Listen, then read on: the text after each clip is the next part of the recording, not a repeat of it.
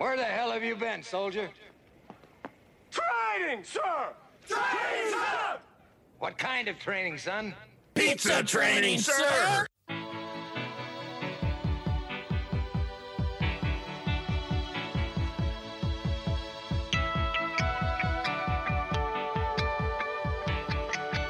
Welcome to Drew and Sam Talk Training. I am Drew Helmholtz with Better Than Yesterday Consulting. And I am Sam with Bowser Consulting. Sam and I just finished a fabulous conversation that we want you to listen in on.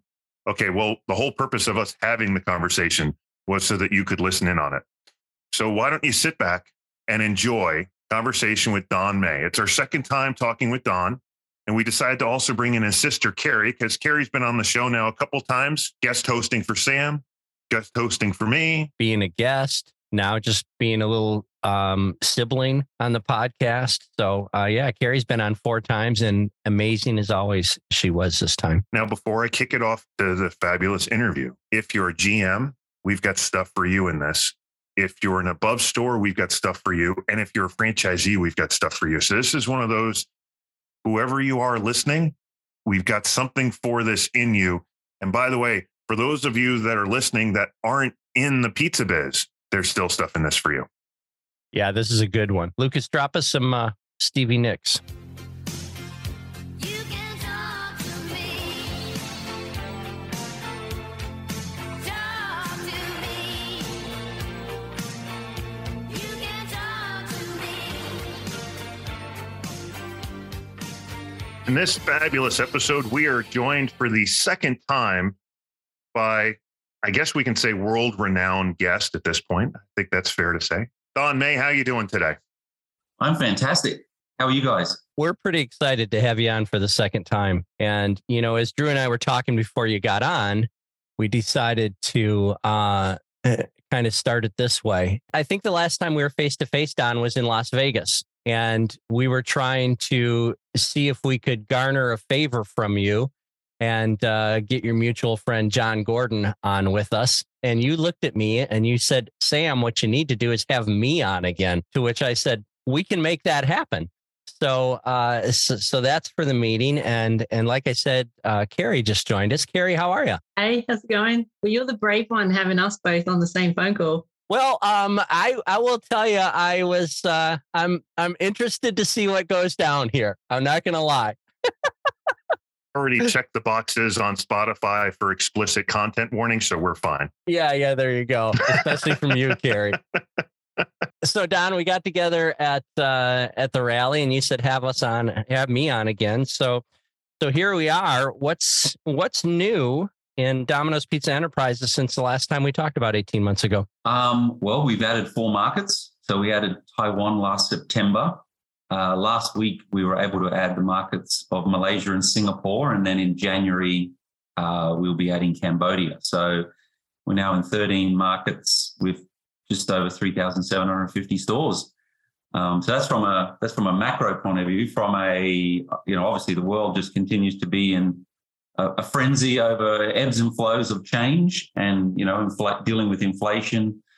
Uh, you know, especially in Europe, where right on the doorstep of the crisis um, in Ukraine, and uh, that's where the epicenter for our business is in inflation, um, particularly in, in places like Germany, the Netherlands, um, where we've seen in Germany, you know, inflation over twenty percent. So it's been uh, really material. I mean, I'm talking about a, at a dominoes level between energy costs and and food and labor. Um, you know, one of the, the challenging things for our team this winter is energy costs are up, you know, five to six times, so five or six hundred percent. So you can imagine Europe's quite cold and getting colder right now, and quite frankly, most people can't afford to run their energy because it's uh, you know, so for people that are, you know, our team members that are going home or, or our office team members who may be choosing to zoom into meetings and stay at home. It's a, it's a pretty, pretty interesting uh, winter, unfortunately. And uh, so, yeah, those ebbs and flows, but, you know, Domino's team members are resilient. And despite many of these bleak outlooks, I'm endlessly impressed with how we keep rising to the challenges and, and the business actually is still in reasonably good shape, which is really good. That's amazing. Part of grabbing Sam at the rally, uh, we had talked about double down, and I know you were kind of interested in that. what is your approach to well going for that double down mentality? Yeah, to me, it's still um, high volume mentality.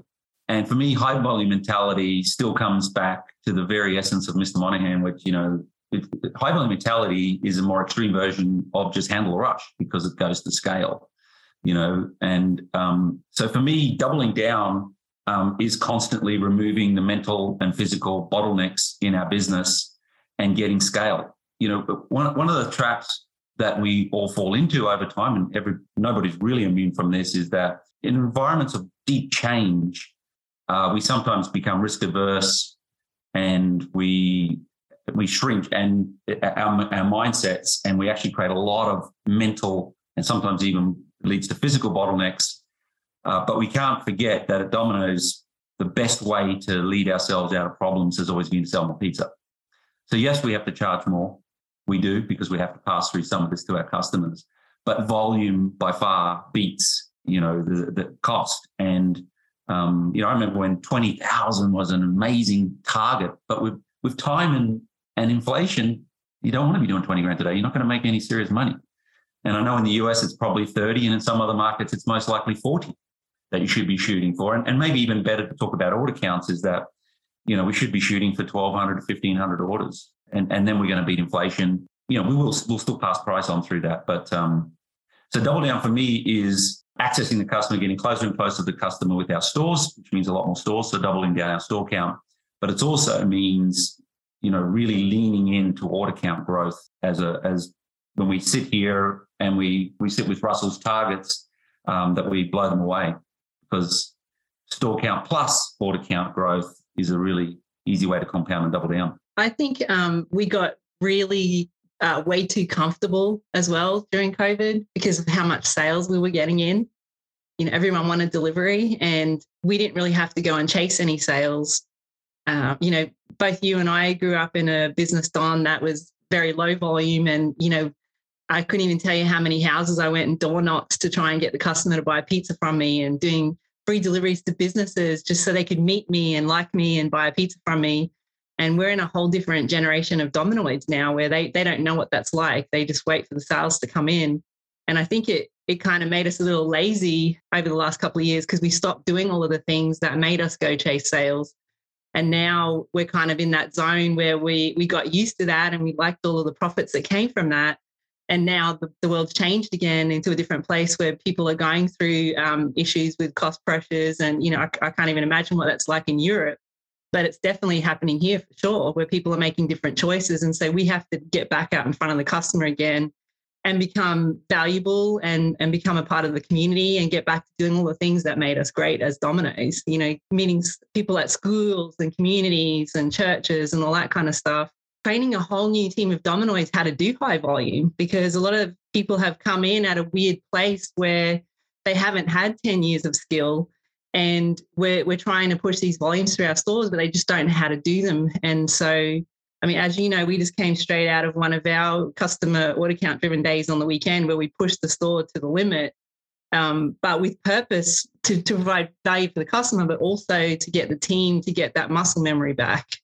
You know, have trying to figure out how to do that many pizzas in such a short amount of time is so valuable because then they go into this Friday and then it looks easy. And now we can push the store to the next level again. And like you said, the only way to do it is to get more volume because the costs aren't going to change. They're going to keep going up. The only way to, to fix it is to, to get more sales. And it's actually more fun to run a busier store. That's the thing that a lot of managers don't understand. They think it's hard or we try and manage the business down to what we can handle. But actually, a super high volume store with lots of people in it that are well trained is the most fun Domino's version that you can have of Domino's. I don't want to work in a small store with like two people in it. That's just boring. if you're that GM in that low volume mentality and all you know is the and I'm, I'm air quotes for the listeners is the I am not staffed and there's only three of us ever on the clock or four of us ever on the clock getting the high volume you have no idea how to get there so the key part that you said there is with that team right it's it's all about bringing in all the people we can that want to be on the team so that we can grow the order count so we can run the Yeah. business so it can in be people fun from other stores, you know, to fake a, a perfect store so they can see what it feels like. Because a lot of people haven't actually worked in a store that's well staffed and fun. So we bring team members from other stores in for that special day. And the focus is on everyone having a great time, aces in places, and then everyone can see what it feels like. They can actually touch it and then they want that and they know how to go build it after that because, you know, they don't know how to do that from the start.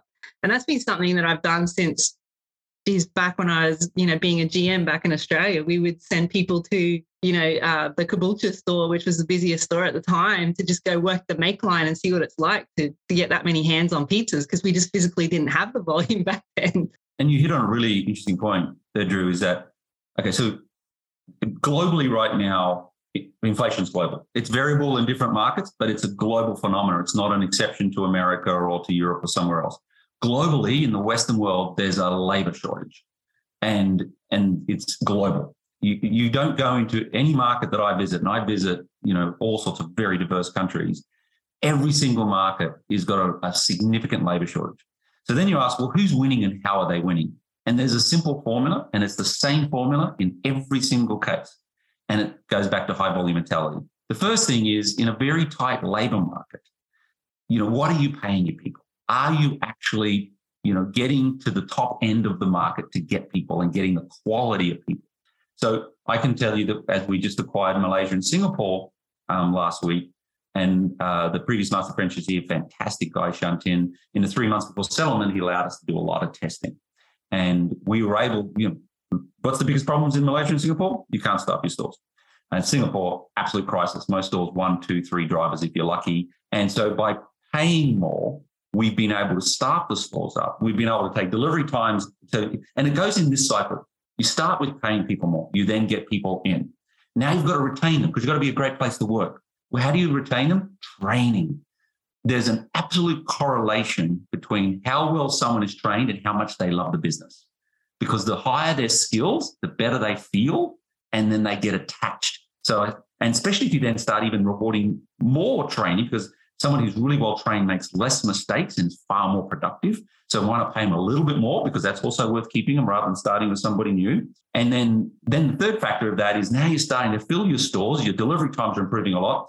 In our first test in, in Singapore, we took the delivery time from, said, carry 32 minutes, I think, down to 18 minutes. Now you start to see order count growth. You also can start um, charging a little bit more to the customer because now you're the only one in town delivering in under 20 minutes. Um, so why not pay you, you know, charge the customer a little bit more because they're getting the benefit and, and you'll find the sweet spot with that. And then through volume of orders plus getting a little bit more on your ticket, you cover those wages. And of course, that's got to flow through to managers and in stores. It's not just exclusively drivers once you start doing that. And I'll, I'll give you another example. So I just got an email this morning from our Malaysian CEO, and he said, We've doubled our our every everywhere's um, remunerates differently, but from two dollar fifty ringgit to five ringgit for per delivery, and then from seven ringgit to ten ringgit in wages. And there's 250 stores in Malaysia. We've now only got 46 stores not staffed, and this has only been a few weeks. You know, so and and you know that those 46 stores are going to get staffed. And then so the natural question of every single franchisee listening to this is Don, you're like the great Satan suggesting we should be paying more and knowing that managers are listening to this. But, you know, then you say, well, how is that playing out in the food and labor? And, you know, and that's why this cycle, it's, it's, a, it's a three package deal. You get more people, you train them really hard, you, um, you go hard after your delivery time. Don't happen on their own. You can start your store up, you still got the same delivery time because they're all still working in the old format. You've got to chase it down charge a little bit more. And you know, my experience is that through leverage, um, like the first store in Singapore literally went up 50%. And um, you get all that leverage back into to the business, right? From the fixed and semi-fixed costs, and we make a lot more money. Um, and Kerry's a living proof of that in the US, you know, with the Charleston Augusta stores. You know what I think I like that you said best is a lot of people say the solution to the labor problem is pay more. That was your first part of the solution. So, so what I got out of what you just said, Don, was we got to pay them to get them in the door. Once we've got them in the door, we've got to train them. And once they're trained, we can grow the business. And then once the business is growing and we're doing well and we've lowered our delivery times, then we can start to charge more. A- And then that takes care of the paying them more. Drew and I have both been spending a lot of time in Salt Lake City with Mike Rompel And Mike is huge on this whole mutually beneficial relationship. And he wants a mutually beneficial relationship with the customers as well, which means we're going to do our part, but you have to do your part as well, which is you've got to pay a fair value for what we're delivering. But we've got to do our part first. And I really like the way you put this. We got to pay them, we got to train them, we got to grow the business, and then we can charge for something that's realistic. And I think sometimes we're I think sometimes we're doing that backwards. We're raising our prices hoping that we can then pay people and then nobody's going to buy pizza from us because our pizza is too expensive and we suck. We call this a better slice for everybody. Everybody should win, right? So let's go through that cycle. So you start with your team members, so they start getting paid more. And, and straight away, the manager's job's a lot easier. In fact, there's even future managers walking the door because on higher pay, you also get better quality people.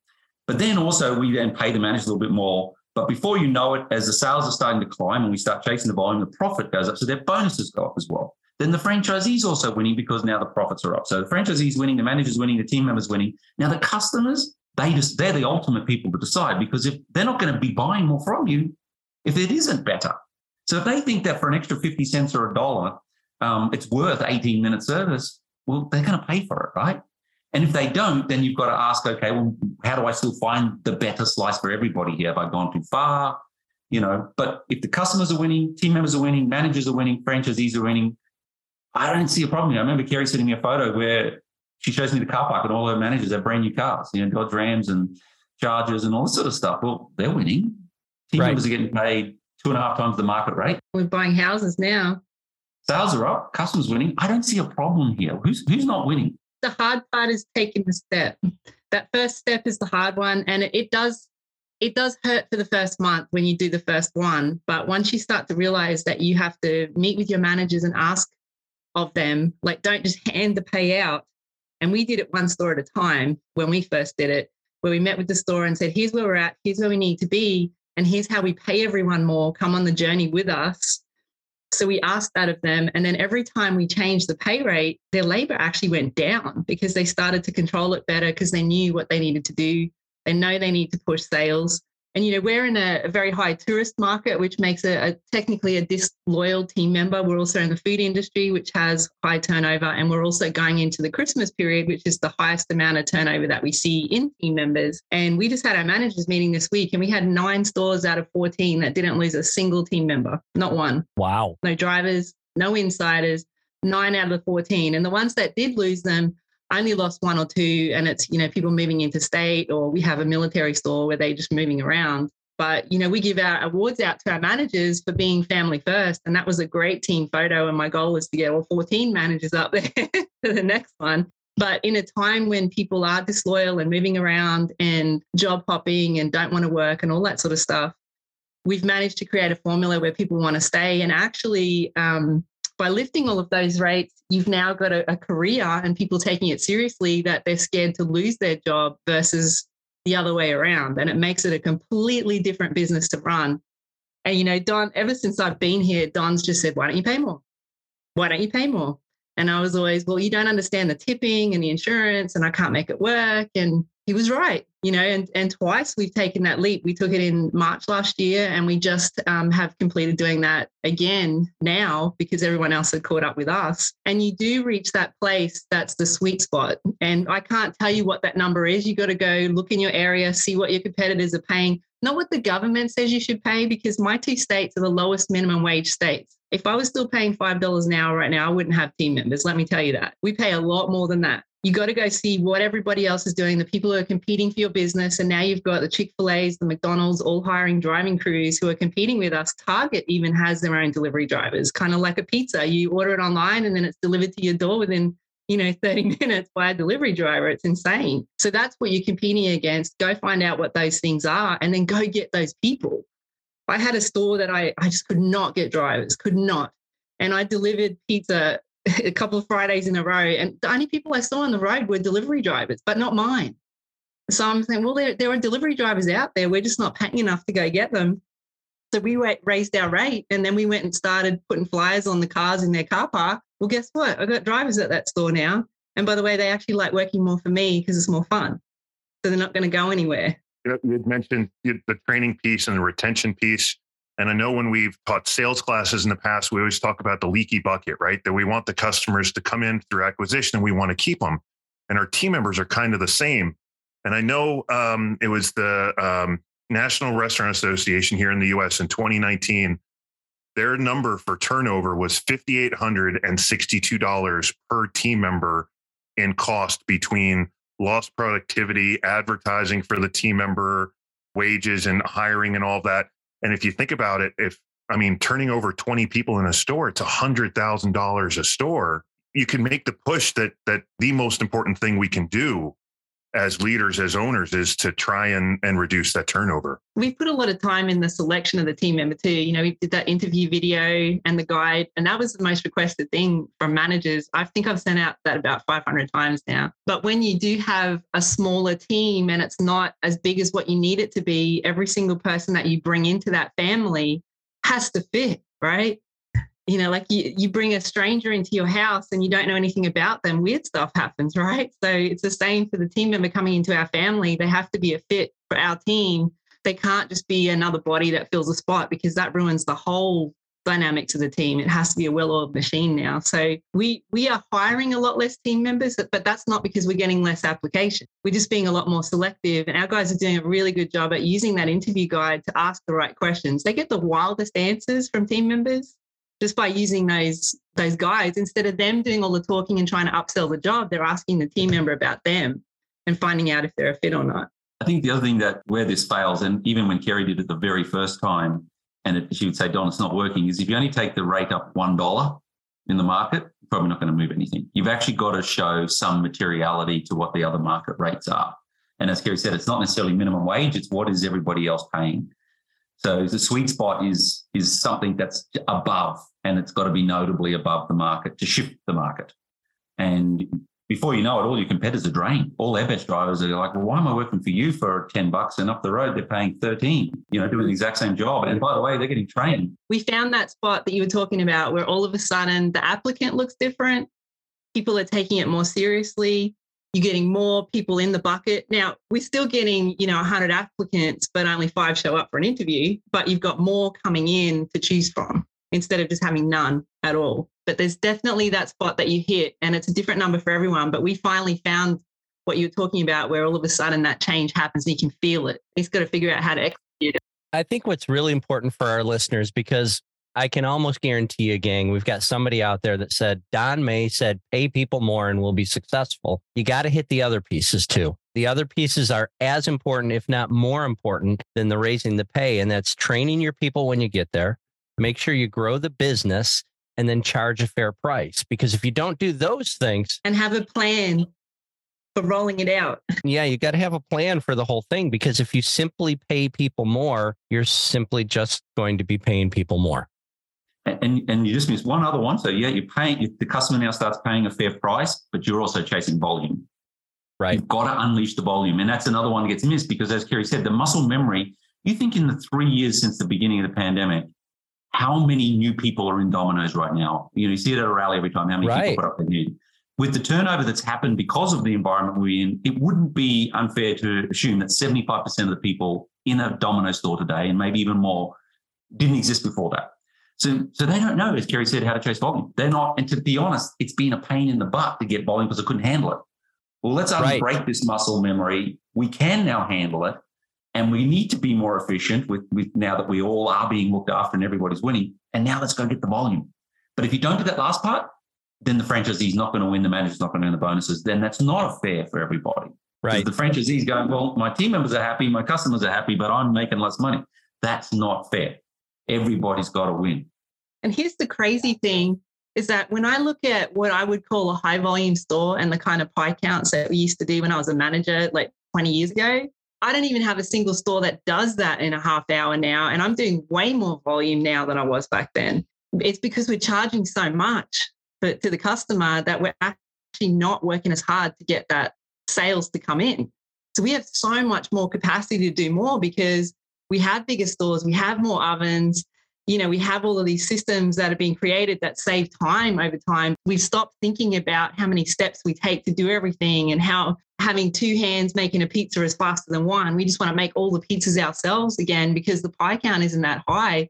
but actually we need to get back to those things that that create that saving of time and make it more efficient. I think part of the problem is exactly what Don mentioned is that I, I would say 75% is a fair number of people that weren't here pre pandemic. And I don't know, Carrie, that necessarily the kids in the store are lazy. I just don't think they have had the same luxury that the four of us had coming up of having somebody at our shoulder that understood high volume mentality, somebody that constantly talked about Mr. Monaghan and handling the rush and every pizza is a rush. I don't mean it's not working hard. They work way too hard. Right. I mean, as in um, understanding the principles and using the principles that make us fast. Exactly.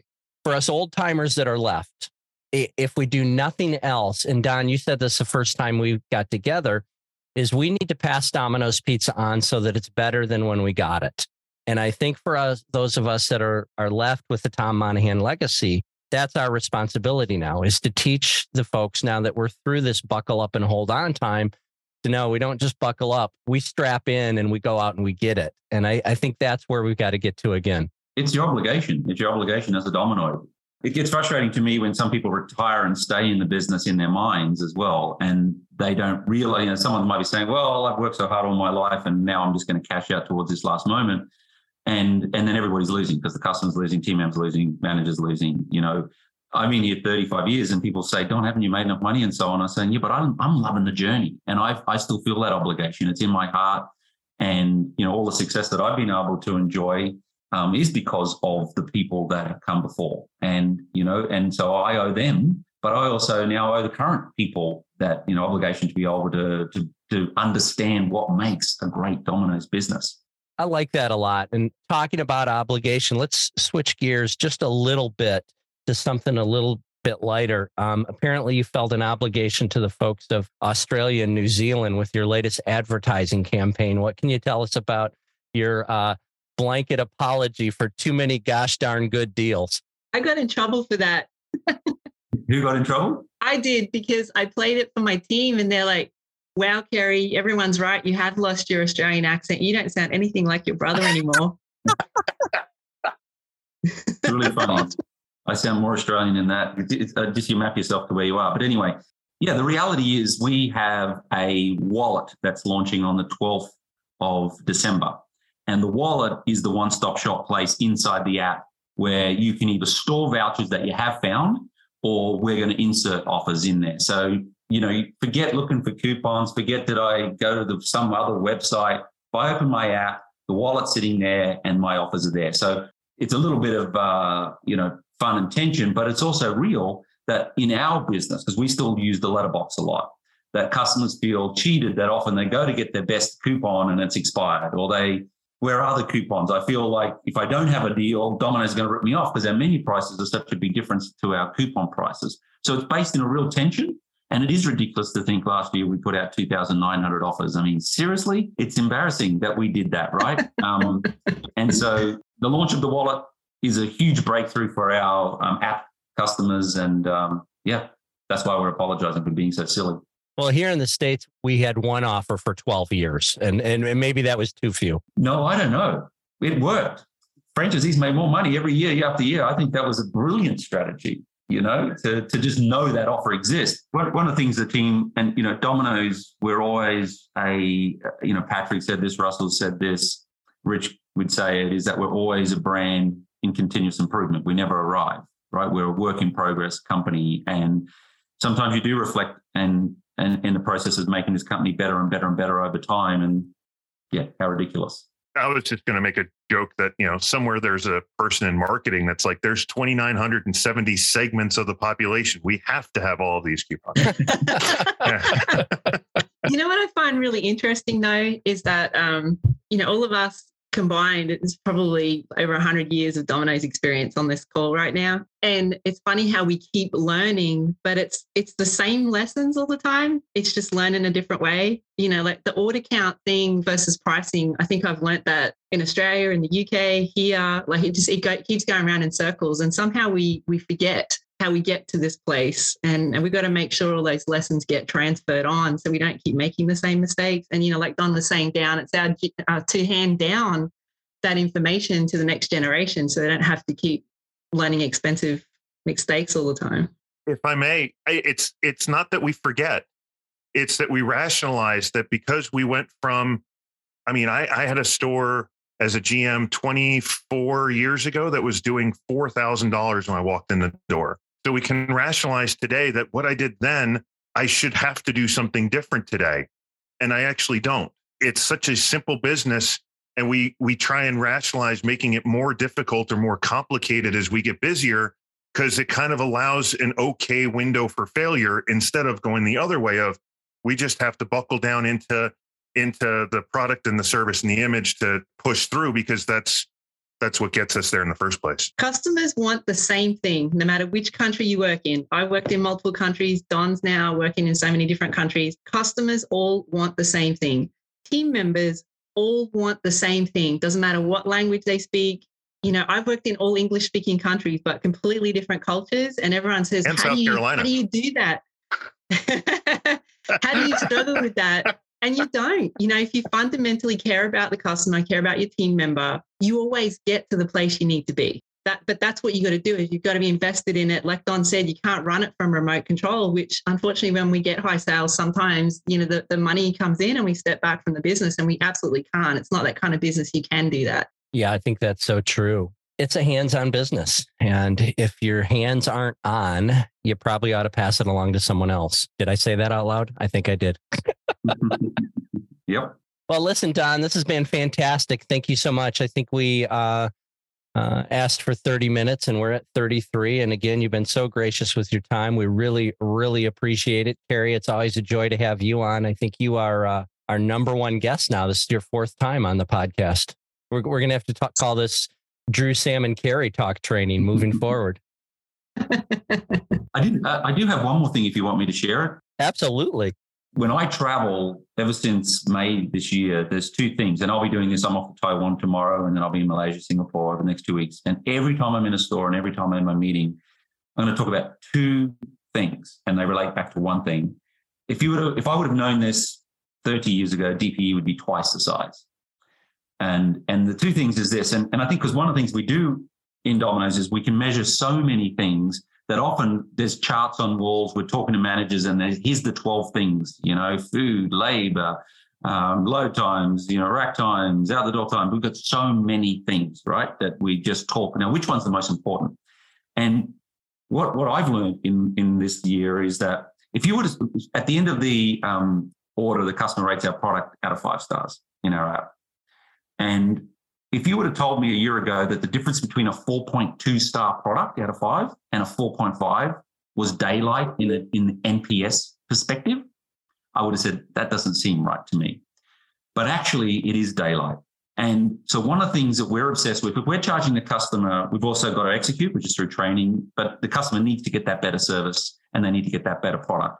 And so, the, the two things that drive NPS, which drive sales extraordinarily, is a product that's 4.5 stars or better and a delivery that's 18 minutes or less. Now, why is it not 21 minutes? Same with the product. At 4.2, you're basically averaging an eight, which means you're a neutral customer.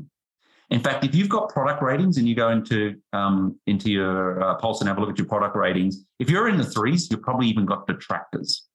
But when you hit 4.5, you're now nine, and everything above 4.5, you're now into the nine to 10. And we literally, in all markets, watch a J curve. So when I go to stores, we print out, show us your product skills, and show us your NPS, and show us your delivery times. Because you know Robert Gabbard had it right in the manual world without all the data analysis, or maybe he was doing his own data in the background. But at 18 minutes, it also goes into a J curve straight north. And they're both, both linked because an 18 minute pizza is often a better pizza anyway. When we, we we have a club called 1845 now, which is you know 18 minutes and 4.5 or 1845. Because if you get those two things right, sales are extraordinary. So if you're trying to charge your customer more and wondering why your sales are negative right now, first two things I'd look at would be that delivery time and the product rating.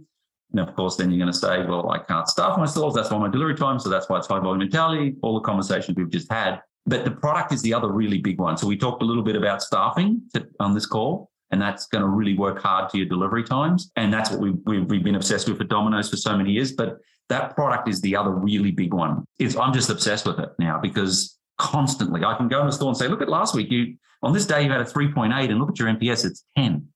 And on this night, you were 4.6 on your product and your NPS is 60. Now, what happens when we go into stores where you're seeing 40 to 60 NPSs, or some stores are 80, 90 NPS? Their sales are double digit. It's just such a huge learning. And if you think about it, I mean, it really makes sense.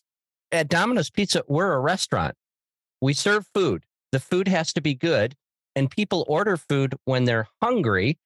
So we should serve it fast. It's not rocket science that those two things are so important. And if we could get in a time machine and go back to 1960, Tom would say, make great food and deliver it fast, and you'll be successful. And, you know, here we are 65 years later, trying to convince the new generation that you should make great food and deliver it fast. And I love that you're obsessed on that. And I love that you said that. To me, those are the two most important things. Can you make good food and can you deliver it quickly? And, and what we have today, Tim, is we have with all of our technology in our stores and the customer feedback that's so constant. And we should be chasing some box toppers as well and so on to try and get more feedback so we know, um, you know, like the old Frank Meeks, yes, no box toppers. As I said, the, the big intrinsic difference here that from what I used to know is, yeah, my new product was was so important, but 4.2 to 4.5 is is massively different. Yeah, it is because at that point, the average that the customer's rewarding you with is they're saying, now I'm a promoter. Once I give you an average of 4.5 or better, Domino's, you're doing a really good job and I really like you. That's the big breakthrough for me was, and, and even 18 minutes versus 20 minutes or 21 minutes. At 21 minutes, you're neutral. You don't dislike Domino's. It's good, but you're not a raving fan. You're not a promoter. Yeah. And if you want to drive your business, you've got to shift into that 18 or better, 40, 4.5 and above. And, um, and, and I think that's the additional information that I learned this year that I'm now obsessed about. If that's what you learned, then I'm going to hold you maybe to something that you mentioned the last time we were together, Hmm. where I believe you said getting rid of the heat rack wasn't good enough. You were trying to get the drivers into the store. So have you gotten there? Have you built a store yet where the pizzas come out and the drivers just kind of wheel up to the end of the oven? It's almost, we still have council issues, but you know, Japan still leads by far. If you look on any given week, the top stores in the world, they're mostly led by Japan. And Japan has been the most innovative with getting the e-bike close, really close. So we've got some that are like three or four foot, but there's still a divider for food safety between the external and the internal. But yeah, it's a dream. It's a dream. You know, one of the things I, I saw, I was in Guatemala last week, one of the best operations I've ever seen, 200 stores, all the way down there. What an amazing, amazing franchisee. His drivers were using backpacks for their e-bikes and, and they're really, really good. They're like boxes that you put on your back to jump on the e-bike. And that was another thought. I took heaps of videos and photos and I've sent them to all my team and we're going to do some testing. But that was getting close because if you can load straight into the driver backpack and then he hops on the bike, that's almost the same thing, right? Right. The backpack's at the cut table, load straight in, close the backpack, and you're out. And I thought you've seen the Ubers of the world and stuff in different countries that have done various versions of this, but this was the best I'd ever seen. And the image was fantastic because of all the reflection on it, and and you sat on the bike and just took off. So I think there's something in that. Maybe we've been trying to get the bike close to, but maybe we just got to get the hot box, the hot bag, the hot box on the back close to the cut table and straight out. That's amazing. And the more people we get into finding the formula, the closer we get. I, I, mean, like Carrie said, we've got probably 150 years on this phone call right now between the four of us. Mostly that's just Sam. Thanks. I appreciate that. You're True. never, never miss a shot, do you? nope, nope, never. You know some of these some of these new folks have got really good ideas and i i think the best leaders in the world are open to taking ideas from everyone and there's no way domino's pizza enterprises is is, is as successful if it as it is if the only di- ideas came from don Oh, absolutely. And and all innovations coming out of stores. It's just with a vision, people rise to the vision, having a mission. You know, visions and missions that that belong both for the company but also for the stores is what then drives the behavior to discover, right? Because it opens minds. You know, DPE's been highly innovative only because it has the vision and mission, but the innovation comes out of the, the team.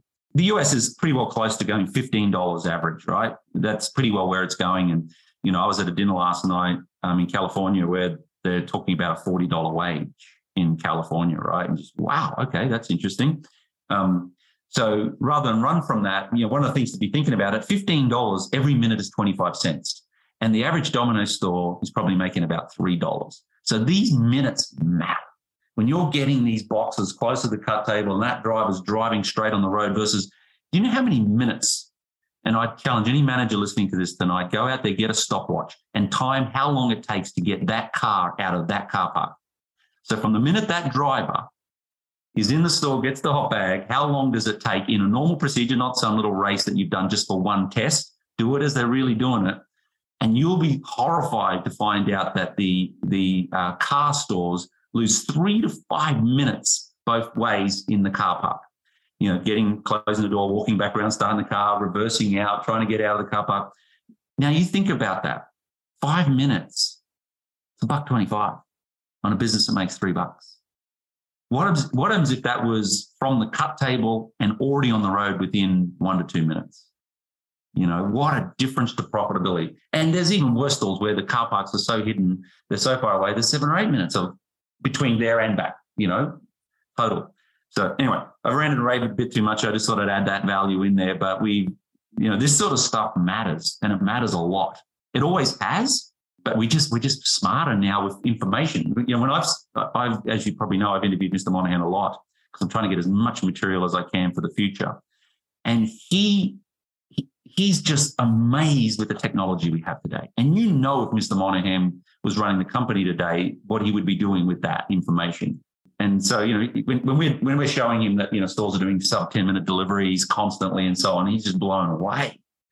Um, but what we're doing as custodians is taking Mr. Monaghan's mindset and applying it with the new tools of the day, and that's our that is what we're obligated to do. You know, um, the, the past benchmarks are past. I think we've got much better tools today, and we have to make the people using the tools as passionate about the business as we were before we had all the tools. I think if you put the passion of yesterday with the tools of today, we may be the last pizza company in the world. so we'll just dominate. Of course, of course. You know, from the, the right spoodle and the training on how to use that spoodle, the right cut blade, to the size of the cut table, the cut table to the dispatch, to the kind of way it's getting to that hot bag, and then what kind of vehicle should it be on, and how big should the delivery areas be, and how much training. I mean, how who does area knowledge, tests today? You know, we get a new team member, they have no area knowledge test. When I started as a driver, you had to pass area knowledge test before you're allowed to drive because there's so many different routes in your area that may not be just logical. And at different times of day, they change. You know, and all this matters because we're in a business where, you know, labor's just skyrocketing. What is it going to be by the end of this decade? We can either whinge and complain about it or be the best at it and happily be leading in pay and, and so profitable because of it. I couldn't agree more. We're always very, very grateful for the time you give us. And you too, Carrie. Thank you so much. Thank you. Don, it's just been an amazing pleasure. It's always good to spend time with you. We really, really appreciate it. Thank you, gentlemen. Good luck. Thanks. Thanks, Kerry. Good seeing you. All right. We'll see you again soon. What a fabulous conversation we had right there, Sam. 45 minutes with two globally known world Domino's leaders. Yeah. You know what? Uh, uh, Coach Harbaugh, you know what he would say right now? Beat Ohio? No, we already did that quite convincingly. He'd say, Who's got it better than us? I mean, that conversation was amazing. I, I just am over the moon at how many influential Domino's pizza people are willing to come on and talk to us. And it seems like every time I learn something. And uh, I'm just so, so grateful that, you know, gosh, almost two years ago now, Drew, you put out a post on Facebook that says, Has anybody ever done a podcast? And I thought to myself, I'm going to reach out to him and see if he wants to do one together. And and here we are 2 years later, 31,000 downloads later, just an amazing list of guests and um, I think now is as good a time as any uh, to thank you because the ride has been just amazing and I look forward to the upcoming year. I thank you as well because our conversations, just the two of us, are great. And then we bring in other people and it's still amazing. Uh, so, with that, let's thank our fans. And the best way we can thank you is by putting out more of these. Is that really the best way we can thank them? It it seems to be. then then please like us, share with your friends, follow us, download them, subscribe, do everything you can because the more people that that check this out, the more we can get other outside guests that interest some of you. As we mentioned in the interview you just heard with John Gordon, trying to get John. Come on, John, you can do it. I am Drew Helmholtz with Better Than Yesterday Consulting. And I'm Sam with Bowser Consulting. Hey, gang, as always, go out and sell more pizza. and have more fun.